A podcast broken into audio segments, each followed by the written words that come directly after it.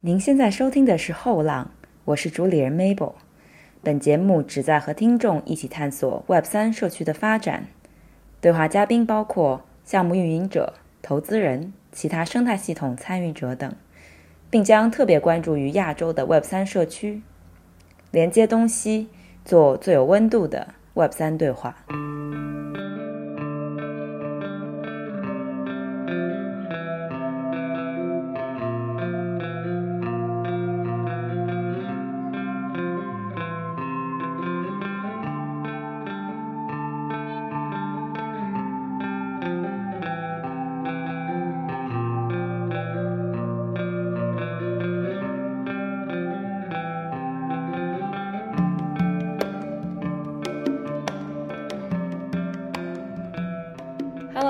好，欢迎来到最新一期的后浪，我是主理人 Mabel。从二零二零年开始做五十一说，到现在做后浪，其实我发现从来都没有聊过任何一个智能合约平台，请他们的联合创始人或者是一些核心的生态开发者，可能是因为智能合约平台，也就是我们常说的公链，其实是一个非常大的话题。不管是他们的技术，还是他们生态里面做的事情，任何一个小的堆栈，其实都能摘出来挺多东西的。所以一直都不知道怎么开始去聊这个话题，在一集播客里面。前阵子有朋友就说：“你怎么没有从来没有聊过 Solana？” 我说：“是啊，好像确实是这样，但是太这实在是太大了。”然后他们说。其实我特别感兴趣，Solana 从最早一八一九年到现在是怎么起来的？还有就是 FTX、Sam 和 Solana 是怎么相互选择的？还有价格奇迹，这些其实都是在二零二零、二零二一年被大家津津乐道又从来没有人聊过的事情。包括之前大宝子在做自己的节目里和 PXR 聊到。公链本身的增长和它自身的技术有多大的关系？所以我觉得这应该是一个比较有意思的话题。嗯，没有聊 Solana 的原因，可能也是因为一直没有找到合适的人对谈。因为毕竟就像我说的，它不管是生态里的任何一块儿，能聊的东西都挺多的。但是其实今天 Solana 已经成了关注科技行业多多少少都会有所耳闻的一个名字。不管是说他和 FTX 千丝万缕的联系，还是他早期 Rust 开发者生态，所以既然找不到一个合适的人，那我决定做一期自己的节目，在可以谈论的范围内跟大家聊聊。这也是我第一次尝试做单口的节目，心情其实是比较忐忑的，大家可能也听出来了，我有点紧张。那有不足的地方，也提前感谢大家包容。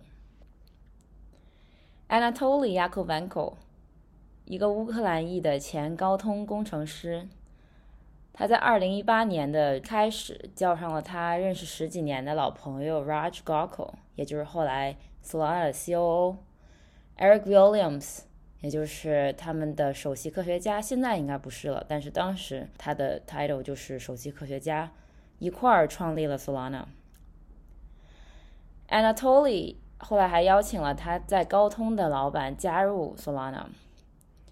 他给大家讲的故事就是，他在最开始接触图灵完备的区块链的时候，图灵完备的意思就是能在上面编译智能合约、以太坊，也就是的时候，想要自己做一个链上的订单簿交易所，然后他非常快的发现了。以太坊其实无法承载这样一个大吞吐量的链上纳斯达克，因此他决心自己做一个智能合约平台，就是一个想要自己创业、创一个应用，然后发现哎基础设施不行，那我就自己来做基础设施这么一个故事。有一天夜里，他喝了三杯咖啡，翻来覆去睡不着。爬起来写下最初的 Solana 代码，这就是 Solana 诞生一个比较淳朴的故事。然后一九年以前的万象区块链大会是在上海啊，世界各地的人都还是挺趋之若鹜的。项目方想要获得声量或者曝光，就一定一定会去夏天的上海、杭州。一八一九年基本上都是这样，即使是在熊市比较糟糕的时候，中国都算是一个比较活跃的沃土。在那个时间点的区块链行业里面，中国资本也仍然还有相当大的话语权，项目方都还挺愿意来中国融资的。然后，Solana 他当时就来中国融资嘛，我还清楚的记得那会儿从比较早的夏天的时候，从北京到上海到首尔，他们在各个地方办活动，给大家讲 Solana 是什么，他为什么要搞 Solana。然后外国项目在融资的时候，通常是排的非常满的，即使是晚上，也可能尽量安排和一些投资人培养感情。其实有相当多的融资的晚上，Anatoly Raj，还有我刚刚说的首席科学家 Eric Williams，还有他们早期在应该是在 Discord 还是在 Telegram 上面招的一个社群运营，那现在也是元老级别的人物了。就 Dominic Sun 基本上就没有什么太多的事儿吧，就会叫他们认识的不多的朋友在所在城市喝酒。嗯，因为其实在中国、韩国和日本，他们都尝试融资，但是都不太顺利。应该说可以说是四处碰壁。一方面也是因为他们的故事，其实中国投资人并不是非常买账。当时很多人都讲这种高性能公链的故事，然后有很多都一地鸡毛了，所以大家非常不相信。其次也是因为熊市嘛，就本身大家的钱。也都比较谨慎的揣兜里。我那会儿还没有去 MultiCoin，所以反正也没什么事儿。白天呢，很多时候就是在网上冲浪学习，然后海外项目来中国路演的时候聊得来的，我基本上都会跟他们一块儿待着。所以有挺多个晚上吧，都是和 Raj Anatoly、Eric Williams、Dominic 一块儿喝酒度过的。然后我印象很深的是，Tolly 比较喜欢喝纯的 whisky，然后 Raj 就会喜欢去 Speakeasies 什么的。就很显然，如果他们能找到别的投资人愿意搭理他们，他们可能也不会抓着我一直叨逼叨。算是和团队相识于微时吧，所以对于索拉的整个认知肯定是比较感性的。我得先在这里说一声，就是。我肯定没法做到绝对的公正，我只能提供一个我视角里的故事。然后因为各种各样别的原因吧，呃，我也有幸在这个生态成长过程中，从一开始观察到现在，走到今天，其实早就已经不是像在二零二零、二零二一年那会儿那样很深入的参与很多事物，但是其实当时的观察还是相当历历在目的。然后所以。我就意识到吧，很多事情那些细节，如果不抓紧时间把它记录下来，可能就永远的散佚了。所以我今天就想跟大家从我的角度聊聊这个索朗拉是怎么起来的，然后它的一些起起伏伏。首先，我觉得第一个话题很多人关心的是说索朗拉从零到一做对了什么事情。嗯，那我们就带着这个问题，应该可以谈谈他们朴素的开端。索拉从来就不是一个含着金汤匙出生的团队，就事实上，我觉得他们可能是历史上一级融资，就包括私募加公募，就都算一级市场嘛，最少的非以太坊虚拟机兼容的，也就是非 EVM 的公链团队。我这儿说可能是为了严谨啊，因为对比的肯定是目前还比较活跃的，或者有大家都在讨论的这种一层智能合约平台，就是我们说的公链。说非 E EVM 是因为在做这个节目的时候，我就突然想起来马蹄，就 Matic 今天的 Polygon，其实那会儿应该是比他们更难的，难到什么程度呢？一八年的时候，他们最开始的创始人 JD Janty。呃，出来融资那个时候，以太坊侧链应该说是遍地开花，很多人也质疑他们的安全性嘛，就觉得毫无保障。然后再加上这个团队其实平平无奇，应该说是一个比较中性的说法了。就 J.D. 他的英语，因为他们都是在印度本地的，就不是说那种硅谷的印度人，他们有很浓的印度口音，甚至没有人要投他。所以他们在上 b n Launchpad 之前，就只有 Binance Labs 和 Coinbase Ventures，就是算是布局性的投了他们。就交易所嘛，万一成了呢？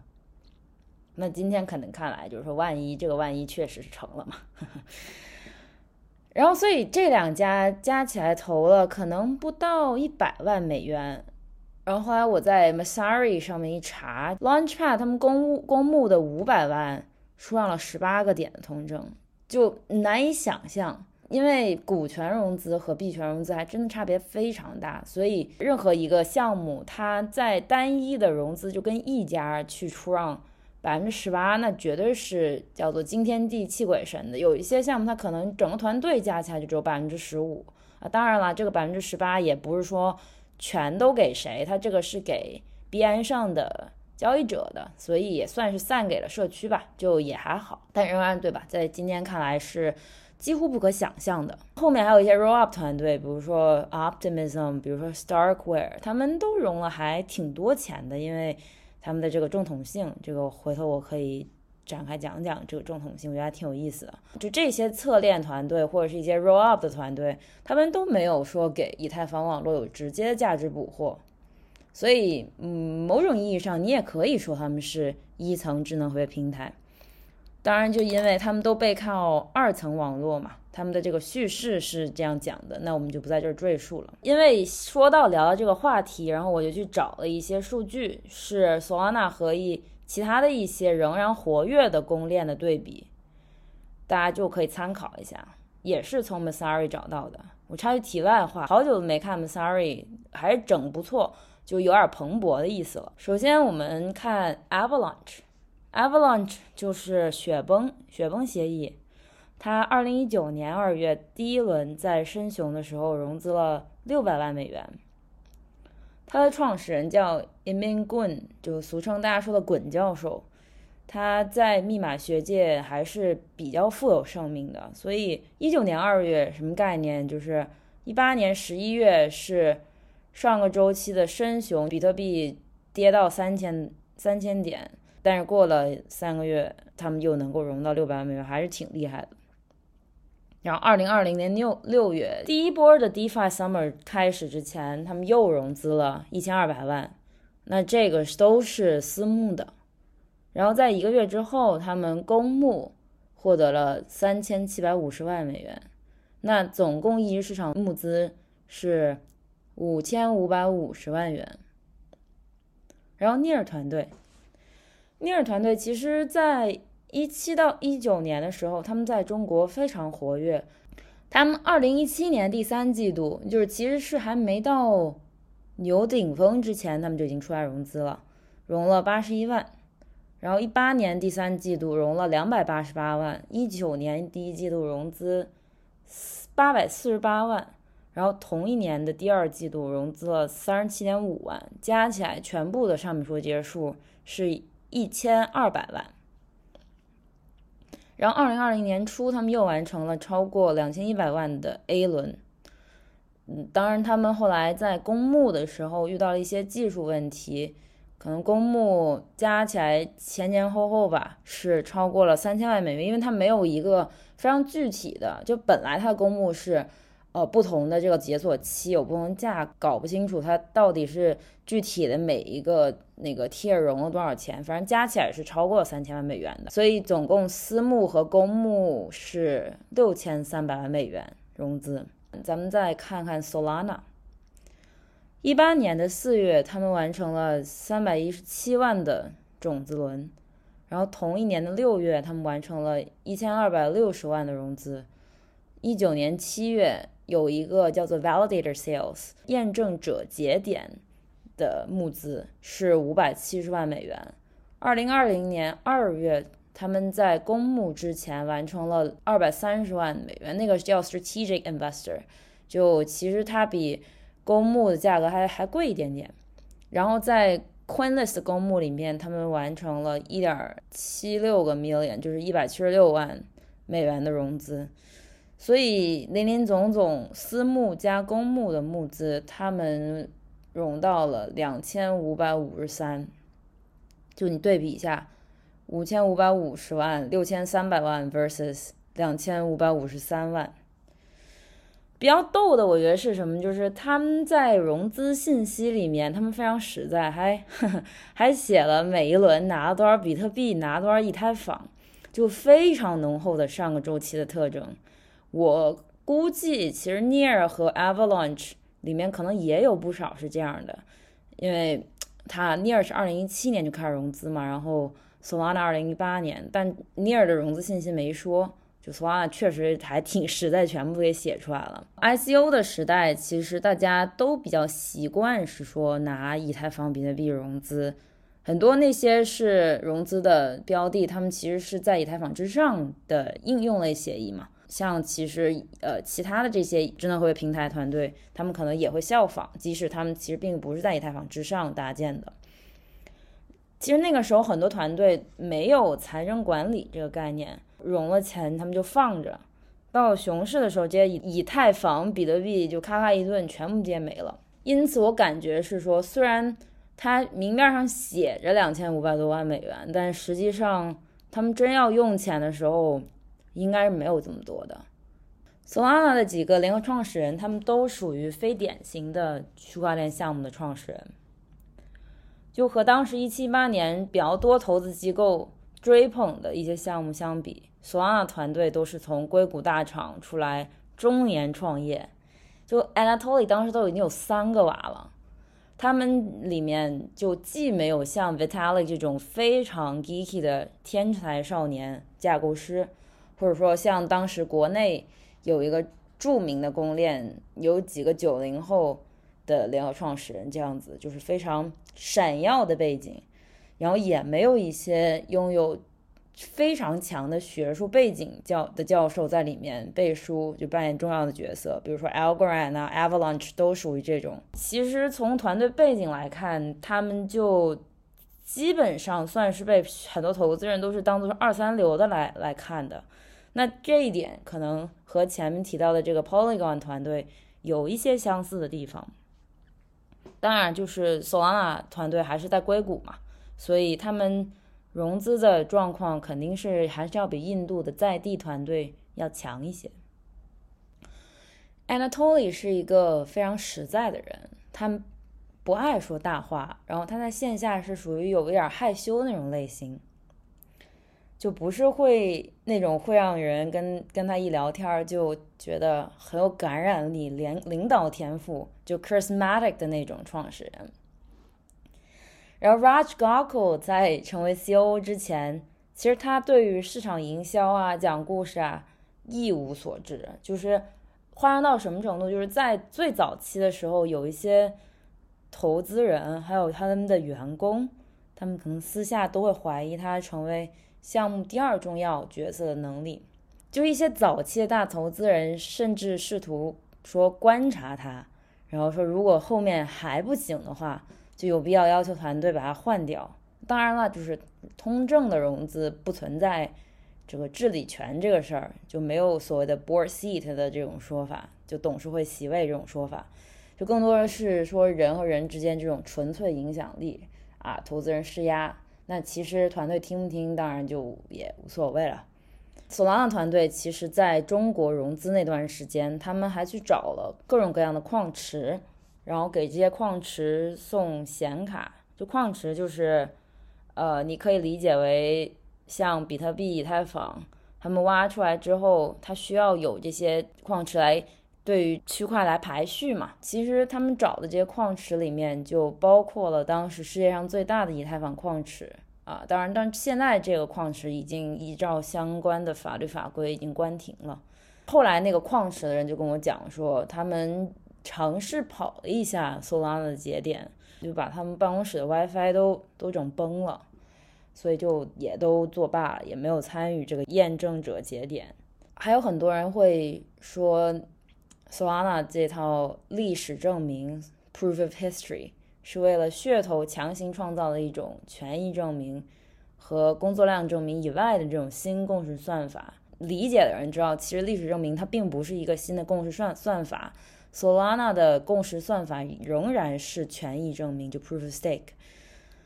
历史证明它主要的任务还是说解决在高吞吐量的情况下交易时间戳在链上的确认问题。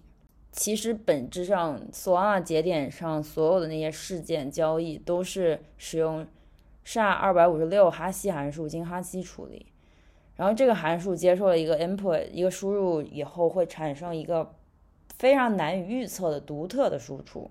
Solana 链在获取交易的输出，把它作为下一次散列的输入。然后这个散列的过程呢，确认了一个连续的加密交易链儿，或者说一个明确的链上可验证的交易顺序。用通俗的话来说，就是 Solana 是先出块后共识。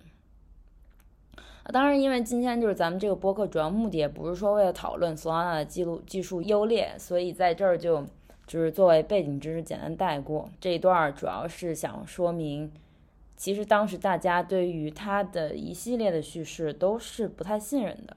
本来可能 Anatoly 觉得这个是一个很伟光正的事儿，但是实际上他这种高性能公链的故事可能已经被听烂了，在亚洲。觉得说这是就是炒作，然后很多人会认为本来就没有多少应用能够用到区块链，所以高性能的公链只是伪命题吧？他们会这么觉得。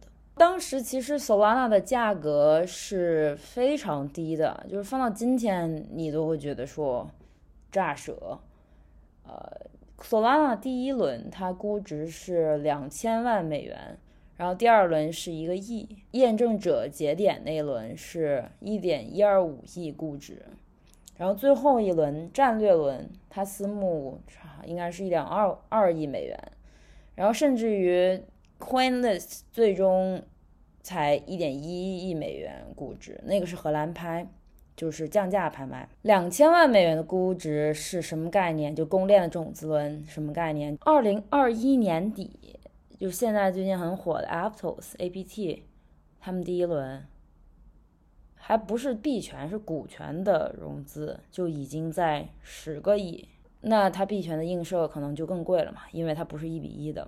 如果按照股权的价格，都咱们都不算币的价格，都已经是五十倍了。两千万对比十个亿，然后顶多可能就是说，Aptos 主网上线从融资的这个时间点开始算，那 OK，的确是短一点，但是也短不到哪儿去吧？我觉得。另外一个对比的参考系就是二零二二年市场上融到资但啥都没有的那些种子轮的项目，他们的估值都还在一千五百万元美元左右。当然，就是区块链行业的溢价。毫无疑问，仍然是非常显著的，就跟普通的股权融资，呃，传统的互联网项目等等等等。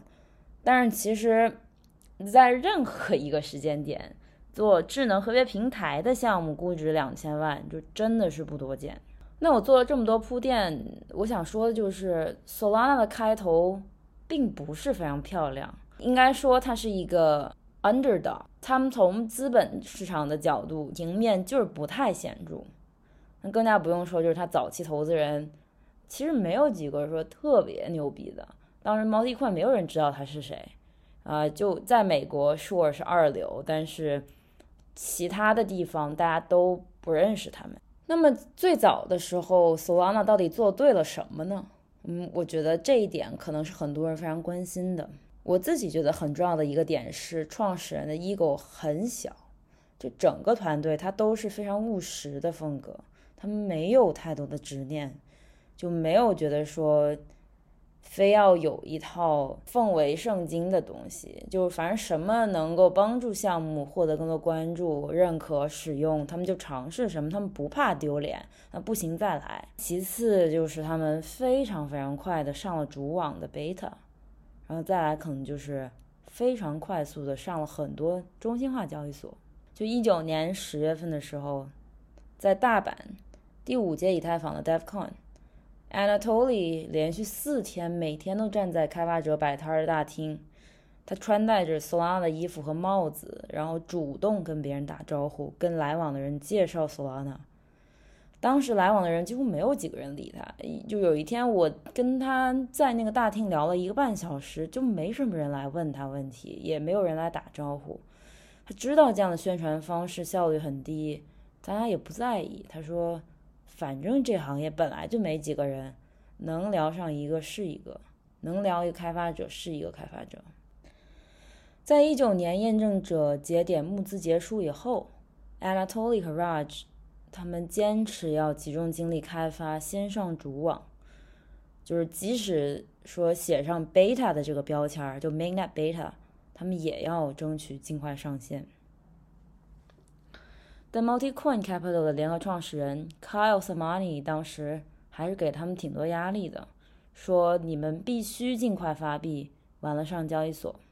在后来的一些公开谈话里面，Kyle。算是承认了吧，他自己当时对于事情优先级的判断不一定是最准确的。他承认 Anatoly 坚持先上主网的决定才是最正确的，但他当时积极推动 Solana 上交易所的原因，是他认为只有筹码广泛分布在很多人的手里，就所谓的人在车上，社群开始不仅作为一种技术，而是作为一个标的讨论它。才能够让 Solana 形成共识，就好像 King Warwick Synthetics 的创始人，他在 Epic Center 的一期播客里面，他就提到说，他选择在以太坊上面开发，多多少少是因为他手里早期他有参与采访的筹码，所以 he holds the back and hence he develop here。他有筹码，那屁股决定脑袋嘛，很正常。那其实，在现在这个时间点。回头看，两边坚持都没错，然后甚至可以宣称说，这两点是奠定 Solana 基础最重要的几步棋之二。先上主网带来的结果就是 FTX Sam 四处找合作公链的时候，只有 Solana 接住了。快速上线交易所，在二级市场换手这个事儿，一方面就帮他。在二零二零年积累了市场关注，但另一方面也更更多人拥有了 Solana 这个通证，积累了它的共识。卡奥有句非常有名的话，原话我有点忘了，他发了一个推，上面他说的是：“你的市值就是你的市场宣传，Your market cap is your brand。”挺多的西方项目他会声称自己不在意价格，他们就觉得说谈钱就不技术了。但是 Anatoly 和 Raj 都非常在意盘面，因为他们看到过去的一些反例，就觉得说，如果盘面一直阴跌的话，连续连续的跌，那参与在生态里的人，他们都会很萎靡，对吧？因为毕竟这跟成本相关的，因此才有了说他们在公募之前跟所有私募投资人商量，把各个轮次的这个解锁时间改到同一时间的操作。他们想着说，要死就死一次，死透了，就不需要面对这种钝刀子割肉每个月的解锁。那这一步棋，其实后来在一些核心机构的共同的助力之下，应该说是成为了资本充分博弈的经典案例。上面说的所有的这些，其实是想给听众一些背景信息，因为绝大多数的关注的人。可能都是从 FTX 决定深度参与 Solana 之后才开始关注的。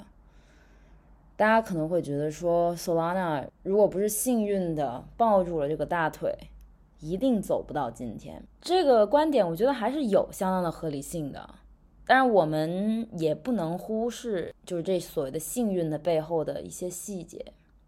说到这个，其实挺多人都非常好奇，说当时 FTX 创始人 Sam Bankman-Fried。简称 SBF 啊，后面就和 Solana 是怎么互相选择的？然后就是修改了解锁后，市场上面各种各样参与者的这种精彩的博弈。那话要先回到2020年这个 DeFi Summer。2020年的五月开始，一些以太坊上面比较早期的去中心化金融协议都开始暴涨。最典型的就是早年最开始是叫 Eastland 的 Aave A A V E，就说 Aave 大家肯定都知道。那今天他们也做了那个社交协议 Lens Protocol，是同一个团队。市场上绝大多数的人或许没有感觉，但是 Sam 因为他肯定会很关注这个资金的 flow 嘛，他那时候就已经意识到了去中心化金融的魔力和动能 momentum。他当时就想寻找一个合适的公链，他自己想做一个订单部交易所。如果有一些有心的听众去问 Polygon、Avalanche 和 Near 的基金会核心成员。你就会了解到，当时 SBF 跟市场所有稍微只要有点名气的公链都聊过一遍，而他都是主动找上门的。那很明显，Solana 不在这个有名气的公链的一列。然后市场上的传言当时是说 FTX 对 Near 最有兴趣，但是他们的主网上线还需要一段时间，但 SBF 不想等。Kyle 知道了这个消息以后，MultiCoin 的 Kyle 他就想办法让别人给 SBF 介绍了 Anatoly。如果我记忆没有出问题的话，应该是找同时是 FTX 和 Solana 的投资机构，呃，位于硅谷的 Raise Capital，也就是 Chris McCann、Ed Young 和 Phil Chen 的基金。二零二零年的七月十六号，北京凌晨两点多，这是我脑子里的记忆，但是这个真的太重要的事儿了，所以我一直记得这个时间点。Kyle 在 Slack 里面给我们直播，就打字直播说：“I'm with Tolly on this call with Sam. He's originally scheduled a 30-minute call, and it turned into a three-hour one. It's Sam's 3 a.m. It's still ongoing.” Sam is completely aligned with the vision and he's asking more details for technical due diligence with his engineers. 翻译一下就是我和 Anatoly 在跟 Sam 打电话，然后他一开始只约了半个小时，但这个已经变成了一个三个小时的会。然后 Sam 这边已经三点，因为他那会儿在香港嘛，然后现在还在继续下去。Sam 非常认可 Anatoly 的愿景，就是。跑一个高速纳斯达克的愿景，然后他现在正在让他的工程师也参与进调，然后有问一些技术问题。卡尔就一边飞速打字，我一边看啊，各种各样的 typo，我就甚至能够感受到他在哼奥斯汀那一头，就是手的在颤抖的那种状态。然后第二天，Kyle 就用他平时一点五倍的语速，就熟悉他的人知道他说话巨快，真的巨快。但是他比平时还要快的说说啊，Anatoly 告诉他，他们的夜里凌晨的时候，也就是香港时间白天，Solana 链上有大量垃圾交易攻击。那后来验证了，就是 Sam 让他的工程师发的，然后 Solana 扛住了，就没有宕机，没有卡，没有卡带。然后就在同一天，SBF 他决定投资 Solana。那当然，他的这个 deal terms 我肯定不清楚。那后来咱们现在崩了之后，对吧？这个 Solana 发了一些公告，我才知道。但那个时候，他他们商量的这个条款肯定是不知道的。但他就是我们知道的是，他投决定投资了 Solana。然后几天之后，FTX 他们自己孵化的去中心化订单部撮合引擎 Serum。的设计就诞生了。就当天夜里，，Kyle 在床上翻来覆去睡不着觉，他太激动了，然后写出了 Serum 的投资备忘录。那轮 Serum 就所有人都觉得疯了，但是相信的人是真信，所以即使在那个时候，，Kyle 其实是一个对于估值非常敏感的人，他他都决定说要梭哈，对，就非常夸张。然后他在 Slack 上面就飞速的给我们打字说，I was just so excited about all these that are going to happen. For the whole week, I couldn't fall asleep. Solana is exactly designed for things like Serum, and they have the liquidity. This is just huge. 补充一个背景知识给咱们听众，就是 MultiCoin 对于链上订单部交易所是有强烈的痴迷的。 就说是 fetish 可能也不为过，是因为 Central Limit Order Book 就简称 CLOB，就是咱们常说的基于撮合的订单部交易所模式，在流动性允许的情况下，其实是资金效率最高的。如果大家去看 MultiCoin 网站上的投资组合，就能看到这些年 MultiCoin 投了多少订单部链上金融的尝试。那在没有足够的流动性支持情况下，那这东西的确是非常难起来。引用一下《三体》里面大使和汪淼说的话，那就是“皮裤套棉裤必定有缘故，不是棉裤少了棉，就是皮裤少了毛。” Solana 的吞吐量搭配 Alameda 的流动性，这才算是理论上齐活了。那激动人心的时刻过去了之后，Solana 仍然在2021年3月面对着天量代币解锁的压力，所有私募投资人代币一次性解锁。那最终其实是一个参与者心态的博弈。这个调整其实是倒逼没有信心的私募投资人在解锁之前自己主动换手。那根据我通过很多第三方 OTC Desk 啊什么的了解到的一些不完整的信息。当时换手的二手合同基本成交价都在几毛钱到两美元之间一个 SOL。那或许 SBIF 也是基于这一点很有底气的，说出三美元以下的 SOL 可以全部卖给他，就是那个非常有名的那个推特。当然，就是没有人知道那句话里面有多少是诈唬，就是我们常说的 bluff。但是 bluff 也是牌桌的一部分嘛。更实际的说，其实当时解锁前流通市值是非常低的，期货资金费率是负的，非常高，就意思是空军要给多军支付每八小时支付很高的费用。等价格拉起来了之后，这些多空军就成了多方的燃料，就意思是它被爆了嘛，被爆了，那它就会呃更进一步的让就是这个现货涨起来。因为它这个在市场价直接清算了，但涉及这些交易的内容，我们就不在这儿过多展开了。那 Solana 获得第一波的势头，的确是和 SBF 和 FTX 参与密不可分。这里说的参与分为两种吧，我觉得一种是在 F SBF 它会带头在上面孵化项目。就高举高打的告诉大家，他们也站在了 Solana 的背后，这个确实给了不少人信心。那除了 Serum、FTX 和 Alameda，还自己孵化当时 Solana 上面第一个自动做事的去中心化交易所，也就是 AMM（Automated Market Maker）、Radium，第一个借贷协议 Oxygen，第一个域名协议 Bonfida，还有上面的托管桥 Solid。当然，Solid 本身也是一个钱包。他们全都在 FTX 上面进行了公布公募的代币发行。那从做项目的角度来说，这些都不能算是太成功吧？Radium、Oxygen 很快都被体验更好的后来者取代了。但在早期，从宣传 Solana 的角度，作为一个可选择的开发生态的角度，他们起到了一定的积极作用。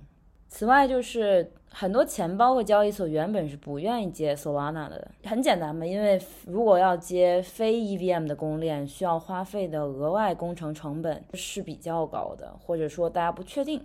在 FTX 的合作达成之前，在亚洲的钱包啊、交易所都特别持观望态度，就跟他们求爷爷告奶奶，好说歹说，你都很难获得他们的支持，因为花了资源生态又没做起来，那不是亏本了。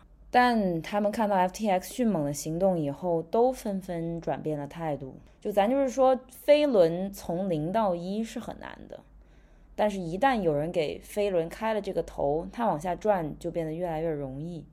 但更隐形却更致命的一点是，SBF 给 Solana 带来的正统性。就在这儿，咱们需要先花一点时间聊聊怎么理解这个正统性。在西方的区块链技术圈子里，有一些比较有意思的身份证认同和政治正确。一开始出现的是比特币最大者，或者叫做比特币原教旨主义。那这些人都是特别早就进入了加密生态圈吧，他们有着很强的加密精神。接着，Vitalik 带来的图灵完备、可以执行智能合约的以太坊以后，又出现了以太坊的最大者和以太坊的原教旨主义。比特币原教旨主义它有一套自己比以太坊支持的人站位更高的论调，比较典型的就是比特币有固定上限，而以太坊无限增发，或者说以太坊有私募等等等等。那很明显，抛开功能和目的去谈优劣，那都是耍流氓。但这就是一六一七年不算奇怪的一种现象。就像我说嘛，主要存在在早期加密精神的拥趸之间。但到了以太坊站稳脚跟以后，那自然就有人质疑以太坊的性能不足以支撑万物皆可上链的需求，他们需要扩容。那很明显嘛，就压根很多东西就不需要上链，但是。这些高性能扩容解决方案的出现，都或多或少主动或被动的会被归类为以太坊杀手，就变成了一个政治上对立的阵营。就在以太坊性能受到质疑的时候，那主动的把这个杀手的帽子一戴，这些公链的旗帜他们就鲜明了，属于是我比以太坊更高、更快、更强那一块的。但同样的，当泡沫。消散退去了以后，大家发现，哎，高性能公链的噱头一地鸡毛的时候，以太坊杀手这个称呼就即刻变成了贬义词，扩容公链的江湖地位立刻矮人一头，大家纷纷表示还是以太坊赛高。那以太坊原教旨主义的道德制高点就站住了，所以贼有意思的一个现象就是说。这些各种各样的扩容方案，在各个时期，他们面对截然不同的社区情绪和政治正确，采用的叙事也在不断变化。最典型的就是 Polygon 和 Near。Polygon 在早期讲的是侧链的故事，就是我能做到以太坊做不到的。但是随着江湖论调变成侧链是以太坊吸血鬼哦，侧链本质上是把。能进入以太坊网络的价值捕获，转移到他们的网络这一类的话术之后，Polygon 非常聪明，他们就开始对于自己是侧链这个事实避而不谈，然后转向说讨论自己打算作为一个二层网络深入服务以太坊社区。Near 也是用类似的逻辑，就他们创始人都挺高心气儿的，他们在融资的时候是针对以太坊咔咔一顿批判。然后把自己以太坊杀手的牌坊算是立住了。当然，在二零二零年 DeFi Summer 大热了之后，他们又说：“哎，发现还是说自己是二层比较好吧，容易吸引以太坊社区和流动性。”然后又换了一个说法。但事实就是，他俩谁都不算二层网络，这至少可以装作二层二层网络来跟以太坊社区套近乎。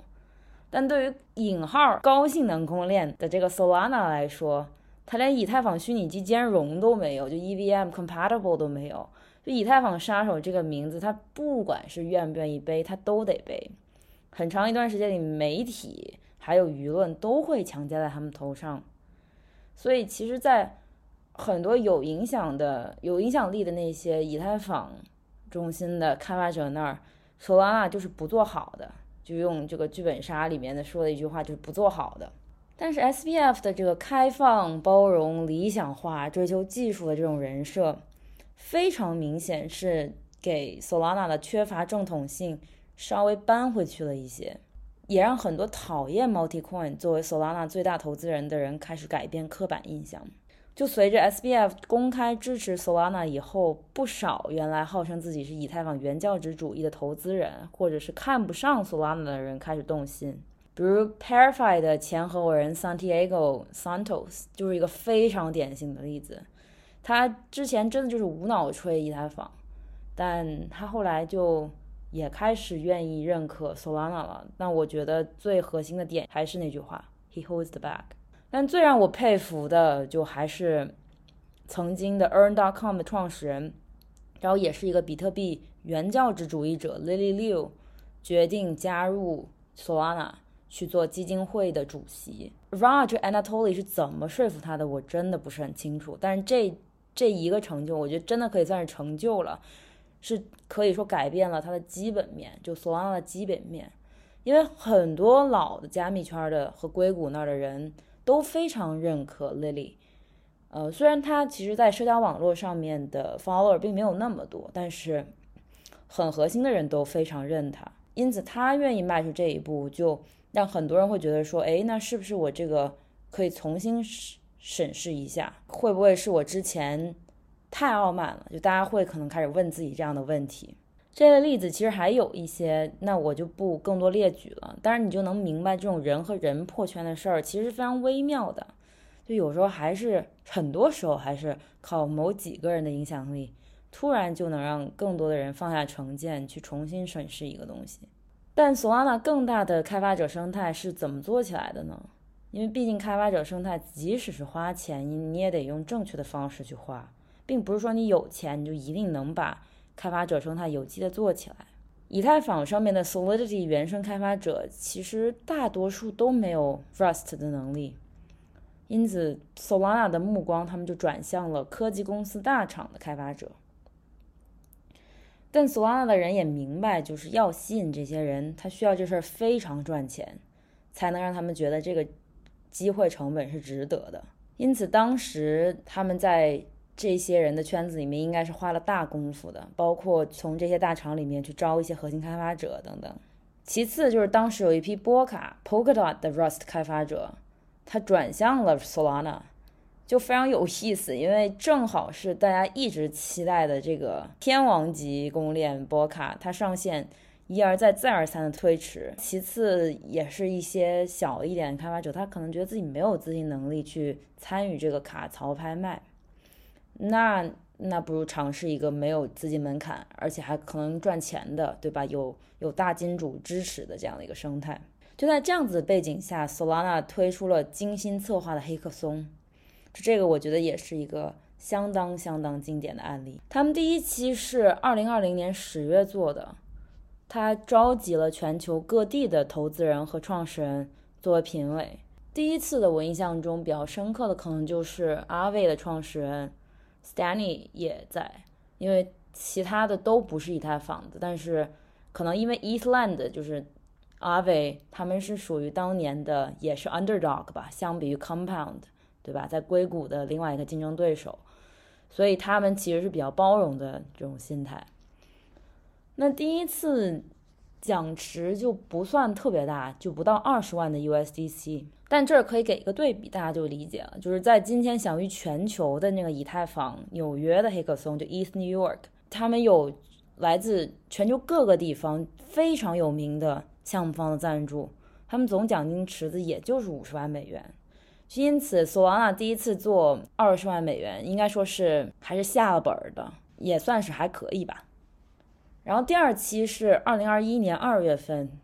Solana 和 Serum 专门针对去中心化金融的项目做了一个黑客松。我觉得很有趣的一点是，Solana 和 Serum 团队当时写了一个非常详细的创意列表，上面就包含了这种各种各样他们认为 Solana 上面需要但是还没有的工具和应用，鼓励大家基于那个表进行开发，然后还给独立的参赛者提供撮合团队的机会。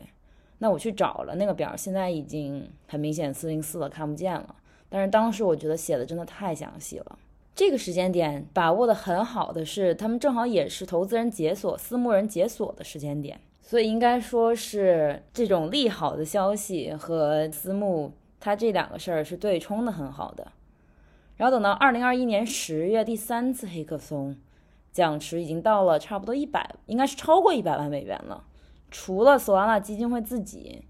那这一年里面，各个在 Solana 生态里面长出来的项目，他们都纷纷参与了赞助这个奖池，参与的评委也是盛况空前。在这一届的黑客松开始之前，这种独立开发者们已经充分相信了，我只要参加 Solana 黑客松拿到名次，我就能够同时广泛获得社区关注，以及拿到投资人融资。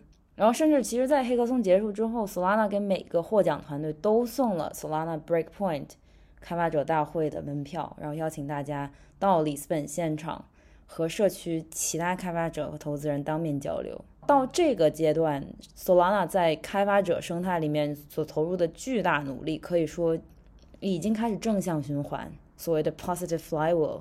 然后到二二零二二年就更加激进。他们在美国、欧洲、亚洲各个地方，在不同的时间连续的举办专门为开发者组织的短期快闪活动。他们管它叫做 Hacker House Series。Solana 就让自己的核心开发者和 BD 飞到不同的城市，邀请当地的开发者，还有感兴趣的投资人们去他们准备好的场地里面交流，现场答疑、debug，还有商业拓展，然后甚至投资谈判。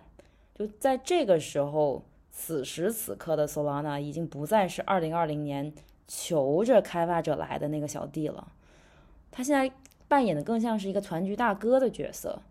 要保证来的每个人都吃好玩好，匹配到自己所需要的资源。上面描述的这些发展听起来其实好像挺顺水推舟的，但事实上没有哪个公链会说自己不重视黑客松。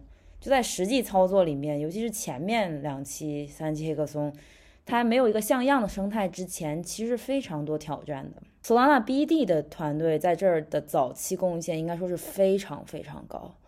就简单来说，是任何一个黑客松光靠自然流量参与，在飞轮就 Positive Flywheel 转起来之前是非常难的。因此，他们的 BD 团队需要想方设法去找到这些优秀的团队，甚至说服阿拉米达，还有一些深度绑定的机构进行投资，或者是免费给这些团队介绍一系列的资源，然后来作为吸引这些团队同意在 Solana 上面开发的筹码。还有一点，人们常常容易忽略的重要因素是。Solana 团队借助 FTX 的力量，他们先后让 USDC 和 USDT 认可和集成他们。就 SBF 亲自给 Anatoly 和 USDC 母公司 Circle 的 CEO Jeremy Allaire 拉群，然后在第一次会议的时候，他自己也亲自参与了。从 FTX 和 Serum 的角度，就答应了 Jeremy 第一时间支持 SPL USDC，就是 Solana 制式的 USDC。当然，Jeremy 自己本身也非常认可 Anatoly 的愿景。泰达就 Tether USDT 在第三世界国家渗透程度就不用多说了。当 Solana 公布泰达支持 SPL USDT 的那一天，Solana 当天直接暴涨六十个点。当一个公链有了稳定币，它上面的去中心化金融才便于更好的开展，才更容易吸引用户来使用这些金融应用，才会进一步激励开发者来这儿开发更多的应用。当然，就是逐渐有了开发者和应用，有了稳定币，用户也并不是水到渠成的。除了关心 Solana 的开发者生态是怎么做起来的，我相信还是有挺多人关心 Solana 怎么开始有人愿意用的。因为你有这个供给端，你没有消耗端，其实也没有意义嘛。然后有些人就会说，一个生态吸引的第一批用户往往是投机者。因此，就是有开始赚钱的 DeFi，比如说 Radium 的打新等等，这一点是非常重要的。这一点的重要性我并不否认，但事实上，就大家会发现，因为 Solana 交易手续费非常低，因此链上的资本热衷的那种流动性挖矿、智能合约里通过有风险的存钱生出更多的钱的这种泡沫行为，在 Solana 上面是非常容易矿难的，也就是。被资金高频率的挖提卖冲垮，从一个矿从开始到结束，就是可能如果做的不好，很快就 GG 了，就甚至不需要一天。但在我看来，最大的转折点之一，应该是 Phantom 团队在决定在 Solana 上面做一款好用丝滑的钱包。Phantom 团队的背景是以太坊老牌去中心化金融协议零叉，硅谷产品极简风格。相比于当时大家苦不堪言的 Solid、Soulflare 这些更早一代的 Solana 钱包，它的确是 Phantom，的确是让人耳耳目一新。在 Solana 上去中心化金融协议爆发的前夜或者前后脚吧，Phantom 横空出世，应该说是完美的接住了一波流量。钱包作为和协议交互的重要前端，它的用户体验极大程度上决定了接下来用户的行为。我甚至会觉得说，有没有办法培养出丝滑浏览器钱包、手机钱包，是一个公链获得大规模应用的决定性事件。那 Phantom 就是这个浏览器钱包。然后其次转折点来自于 Magic Eden 的出现，在 Magic Eden 出现之前。Solana 完全没有真正意义上的 NFT 社区，所有的小图片都是仿以太坊上的东西。和 Phantom 类似，Magic Eden 的核心团队也是硅谷背景，谷歌，然后加上另外一个老牌去中心化的金融企业 EDYDX，他们从上线到 Solana 市场 NFT 市场的市占率到百分之九十，可能只用了不到两个月吧，差不多是在二零二一年的 Breakpoint，他们就已经做到了百分之九十 Solana 上面的 NFT 市占率。他们有非常强大的 BD 和社区运营团队，可以说是。将整个 Solana 的 NFT 生态从零到一，从无到有做了起来。因为其实，在那之前，Solana 二上面的那些项目很多都是，嗯，就像我说的嘛，是仿以太坊上的，就没有真正意义上原生的这种创作者数据。那再来，其实就是 Step In 了。许多 Solana 上面从来没有接触过区块链的用户，他们都是通过 Step In 注册他们人生第一个钱包地址。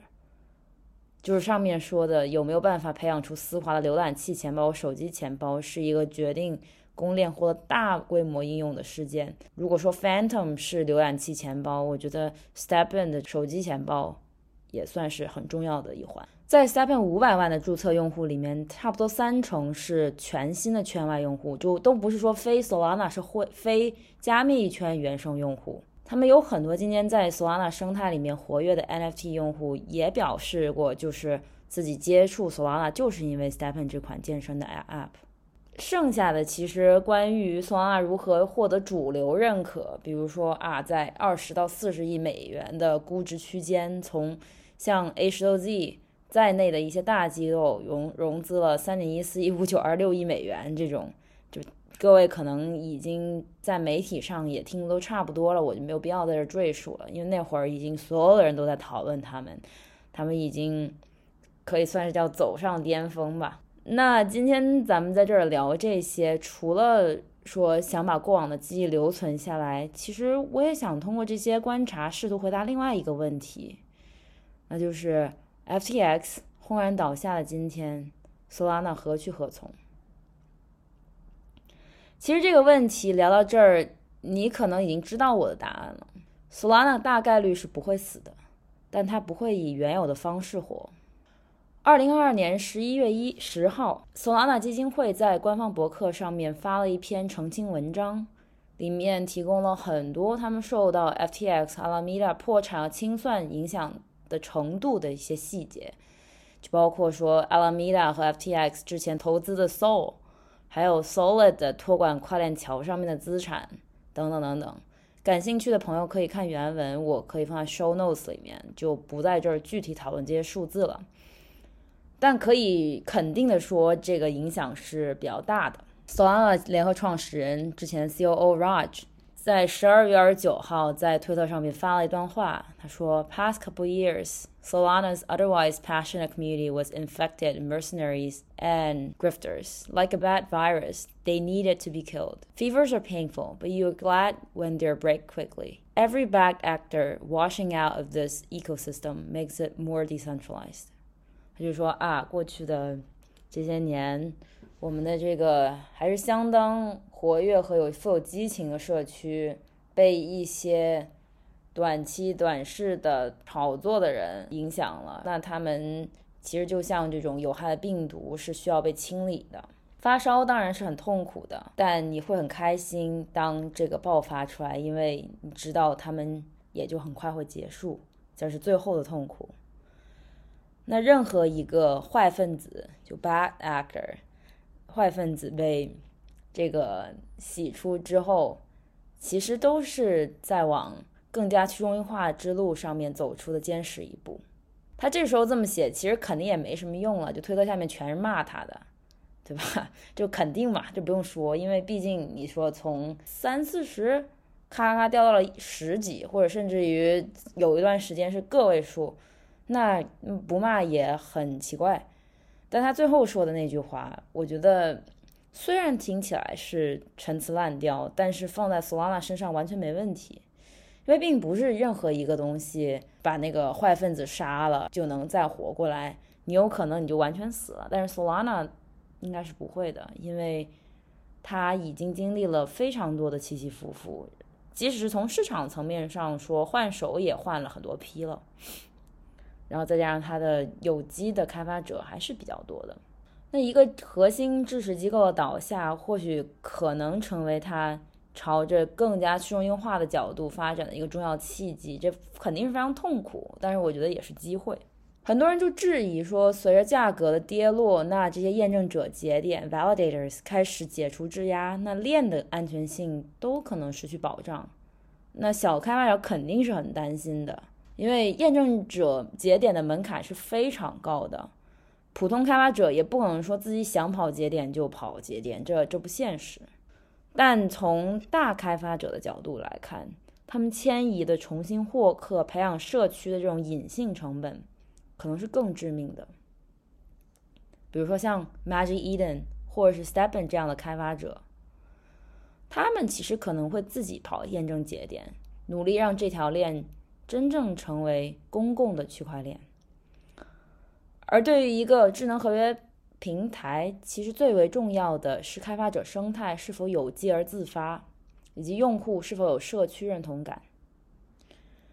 我前阵子看到硅谷的风投机构 Electric Capital，他们公布了每年一度的开发者研报，就是 DeveloperReport.com。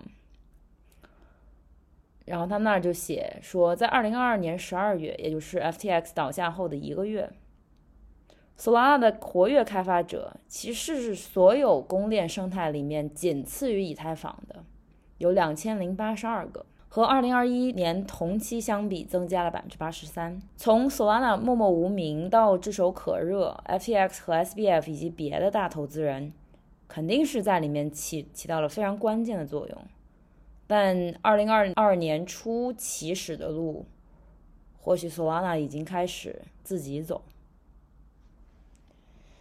最后，我想跟大家分享一个小故事。二零二一年年底，在里斯本，Multicoin 在 Solana Breakpoint 开发者大会的旁边办了一个活动，请了自己的投资组合里面当时在葡萄牙的团队。